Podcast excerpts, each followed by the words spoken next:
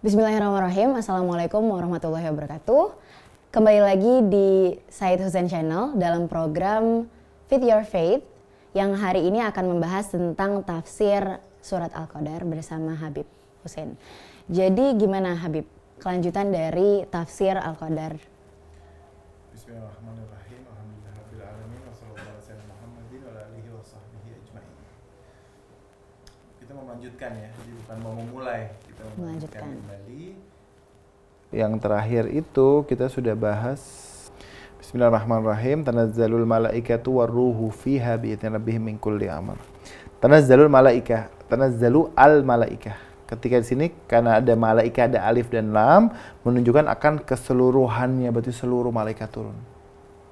Ar-ruh juga ada alif lam juga. Seperti kata al ulama berarti seluruh ulama, al ulama. Difahami nggak? Kita akan bahas apakah ruh itu Allah sanggup dan kuasa untuk melakukan atau mengajarkan segala urusan, akan tetapi hal tersebut diwakilkan kepada para malaikat. Allah mampu nggak?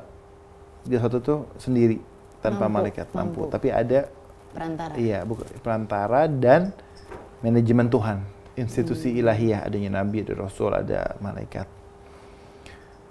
Surat 32 ayat 5 Allah berfirman Bismillahirrahmanirrahim yudabbirul amra minas sama'i ilal ard tsumma yakhruju ilaihi fi yaumin kana miqdaruhu alfasanatin mimma ta'udun.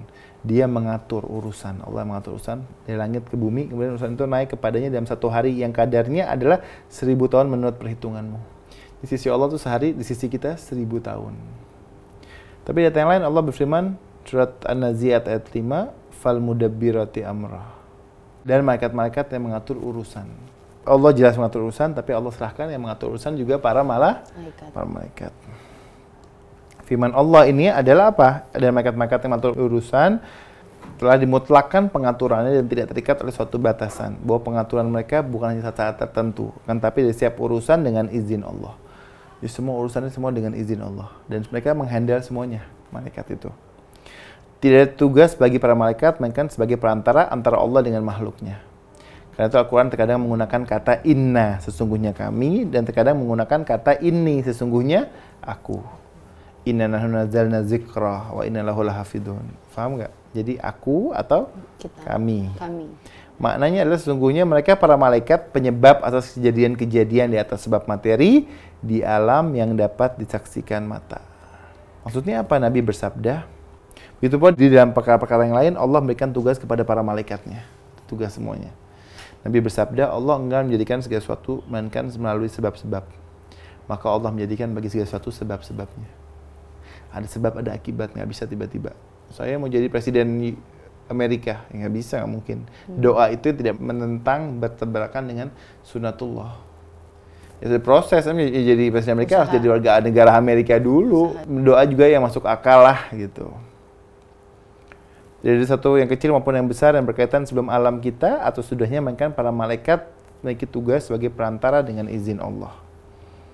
Tapi Habib, kalau misalnya kita menginginkan sesuatu yang tidak masuk akal, berarti kita benar-benar harus mencoba gitu, berusaha untuk menuju akan hal itu. Iya, kalau misalnya Anda sudah mencoba berusaha, berarti itu nggak masuk akal, itu masuk akal.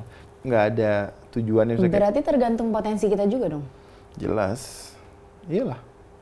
Oh, nggak ada kayak miracle happens gitu? Miracle happens itu diberikan sesuai dengan, misalnya contoh gini, dokter bilang harusnya ini meninggal atau mati, selesai. Tapi tiba-tiba ada keajaiban. Kenapa? Berarti si tubuh itu belum datang waktunya. Ruhnya masih kuat, jantungnya masih kuat, organ-organnya masih kuat. Paham nggak? Gitu. Nggak bisa tiba-tiba langsung jujuk-jujuk simsalabim orang bisa jadi seperti itu. Semua pasti nggak ada proses, nggak mungkin nggak ada perjuangan. Paham nggak? Orang juga from zero, dari nol jadi hero itu juga ada perjuangan. Proses.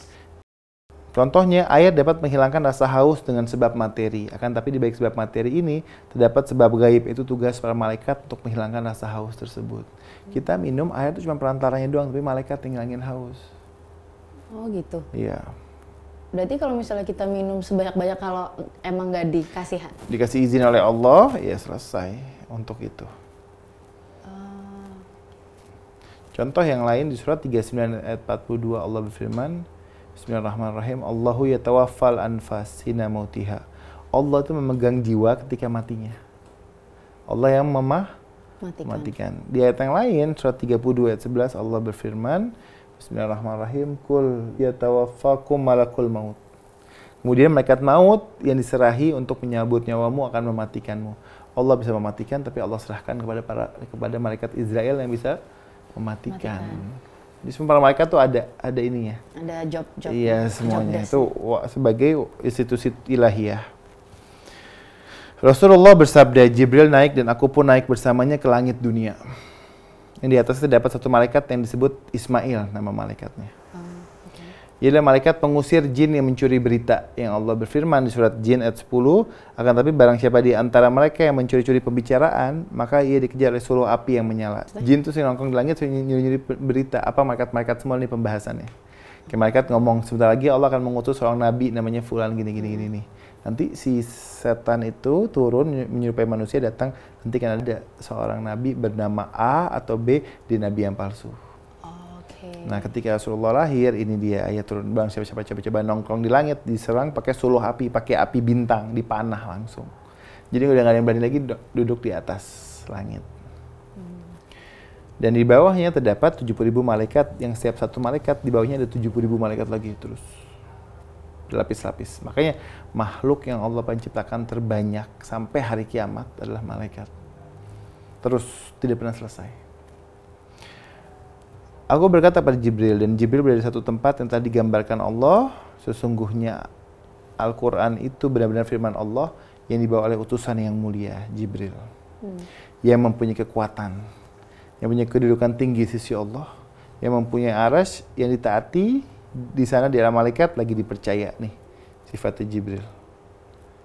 Utusan yang mulia, punya kekuatan, kedudukan tinggi sisi Allah, yang ditaati lagi dipercaya. Lalu aku melewati satu malaikat yang sedang duduk di sebuah majelis. Saat itu sedunia berada di antara lututnya. Di antara lutut malaikatnya. Dan di tangannya terdapat lembaran dari cahaya dan ia memandanginya.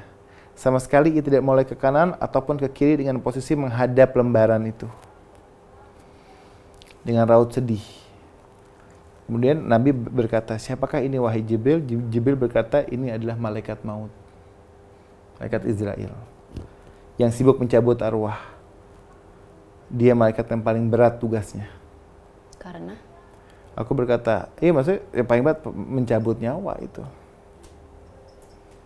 Maksudnya apa? Yang dalam riwayat itu masih harus diteliti lagi. Ini dalam riwayat ya, harus dikaji lagi. Habib pernah baca tuh. Untuk menyabut nyawa nggak ada yang mau kecuali Izrail. Ketika Izrail itu bertanya sama Allah, ya Allah, manusia bakal menyalahkan aku kalau aku yang nyabut nyawa. Kenapa ini cabut nyawa? Karena Izrail. Orang akan seperti itu. Kemudian Allah berfirman, tidak. Tapi aku akan menjadikan satu alasan untuk mereka meninggal. Maksudnya meninggalnya kenapa? Karena sakit A, sakit B, sakit C, karena kesini-sini. Nah itu riwayat ini harus diteliti lagi. Harus dikaji lagi kesohihannya. Kemudian, Nabi berkata, apakah semua yang meninggal atau sudah mati malaikat ini yang mencabut ruhnya? Jibril berkata, benar. Kemudian malaikat maut berkata, sedunia milikku ketika Allah menundukkannya untukku. Dan dia menempatkannya untukku seperti dirham atau uang logam yang berada di tangan seseorang yang dapat dibolak-balikan sekehendaknya. Jadi dunia ini di Izrail seperti logam yang bisa diputar-putar. Kemudian Izrail melanjutkan, dan tidak ada satu rumah pun kecuali aku menyelidikinya setiap hari sebanyak 5 kali. Jadi subuh, dua, asar, maghrib, isya, mungkin setiap hari Izrail datang ke rumah kita 5 kali. Jika ada yang keluarga meninggal dan ditangisi, aku katakan, Izrail ngomong, jangan kalian menangisinya, karena aku pasti akan kembali dan kembali lagi kepada kalian sampai tidak tersisa seorang pun dari kalian. Jangan nangis, saya bakal balik lagi, semua saya bakal cabut semuanya ini. Satu penghuni rumah ini tidak ada. Anda ngira nggak 1 abad yang lalu penghuni rumah ini siapa yang tinggal? Apakah yang sekarang? 1 abad yang akan datang? Sama. Wow. Tapi kalau misalnya Izrail itu kan tadi dibilang katanya nanti saya akan kembali lagi untuk mencabut arwah. Nah, bukannya setiap manusia itu punya Izrail masing-masing? Semuanya punya Izrail, maksudnya gimana? maksudnya setiap manusia punya malaikatnya sendiri-sendiri, kayak Rokib sama Atid. Iya, kalau Izrail enggak, Izrail tuh kayak gimana ya, malaikat tuh tidak terikat dengan ruang dan waktu. Misalnya hari ini ada yang meninggal di rumah sakit sana, atau di negeri lain dan meninggal juga. Malaikat tidak terikat dengan ruang dan waktu. Berarti cuma satu? Iya, apa satu, atau tadi satu 70.000, apa ada komunitas, atau ada gengnya, atau gimana, kita nggak tahu gitu. Tapi kan malaikat tuh tidak terikat dengan ruang dan waktu. Difahami nggak? Iya. Iya, apa komunitas, atau ada ormas mungkin. Kemudian Nabi bersabda, cukuplah bencana dengan kematian, wahai Jibril. Cukup bencana dengan kematian. Kemudian Jibril berkata, sungguhnya setelah kematian itu lebih bencana dan lebih bencana lagi daripada kematian itu sendiri. Kematian itu bencana, kata Jibril, tidak Rasulullah, setelah kematian. Orang mati itu bukan cuma selesai, ada pertanggungjawabannya semua. Halalnya dihisap, haramnya diazab. Halalnya ada pertanggungjawabannya dan haramnya ada sanksinya. Dalam diwan Nabi itu pernah menjelaskan, andaikan manusia itu dikasih umur 1000 tahun, dan 1000 tahun itu semuanya muda, nggak pernah tua, sehat, nggak pernah sakit, kaya, nggak pernah miskin, itu semua mau dia tukar di hari dia malam pertama masuk ke dalam kubur. Dari luar biasa, makanya sholat wahsyah atau sholat unsi itu, sholat asing di malam asing itu. Itu minimal yang bisa nolong. Doa yang hidup menolong yang meninggal. Saya pikir sampai sini dulu kajian kita, insya Allah kita akan lanjutkan. Tadi kan malaikat, apa itu ruh, kita akan bahas. Terima kasih Habib telah menjelaskan tafsir Al-Qadar. Nah, buat teman-teman semua, kalau misalnya pengen komen di bawah, bisa langsung aja komen. Dan jangan lupa untuk like, share, dan juga subscribe. Thank you for watching. Wassalamualaikum warahmatullahi wabarakatuh.